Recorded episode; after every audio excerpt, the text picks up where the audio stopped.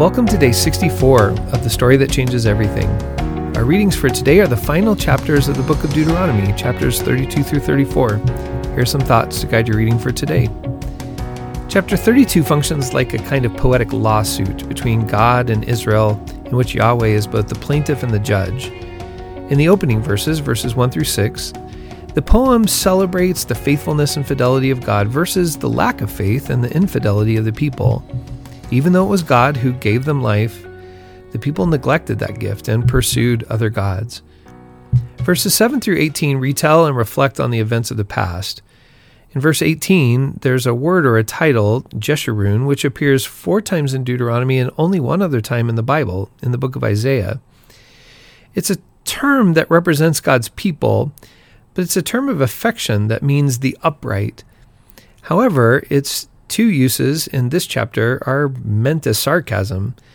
Those who are called the upright have been anything but living rightly. Instead, the text refers to them as fat and rebellious. And that's not so much a comment about their body type as it is their heart. They've become self sufficient and selfish. To be fat or overfed in the scripture is a way of describing a self centered and apathetic spirit. In verses 19 through 25, God erupts in justice in response. God pays back Israel for their infidelity. However, in verses 26 through 43, even judgment has its limits. God again works graciously to restore and deliver the people. Verses 44 through 47 express how urgent this message is, and the people need to respond now in faith. And then the final verses of the chapter, verses 48 through 52, Moses heads up the mountain to see the entirety of the promised land and prepares to be gathered to his ancestors.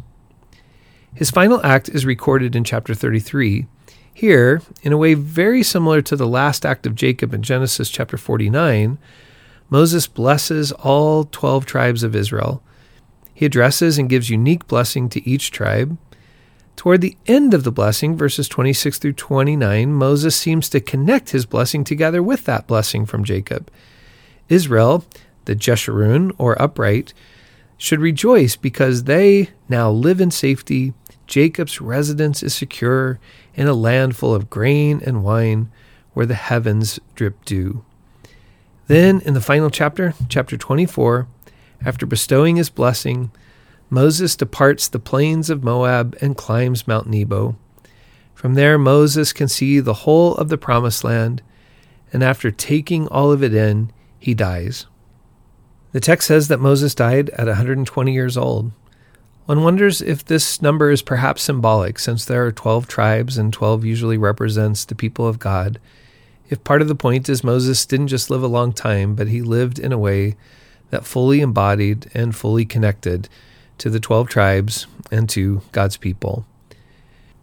So, what is the meaning of Moses' death in this last chapter of Deuteronomy? His death at least indicates that a single lifetime is too short to complete the mission of God. God's story is ongoing and unfolds through multiple generations, and not even Moses, Israel's most significant leader, is an exception to that. His life, as important as it is, is just one episode in the story of God. Notice how the text describes Moses as still full of life and strength when he died.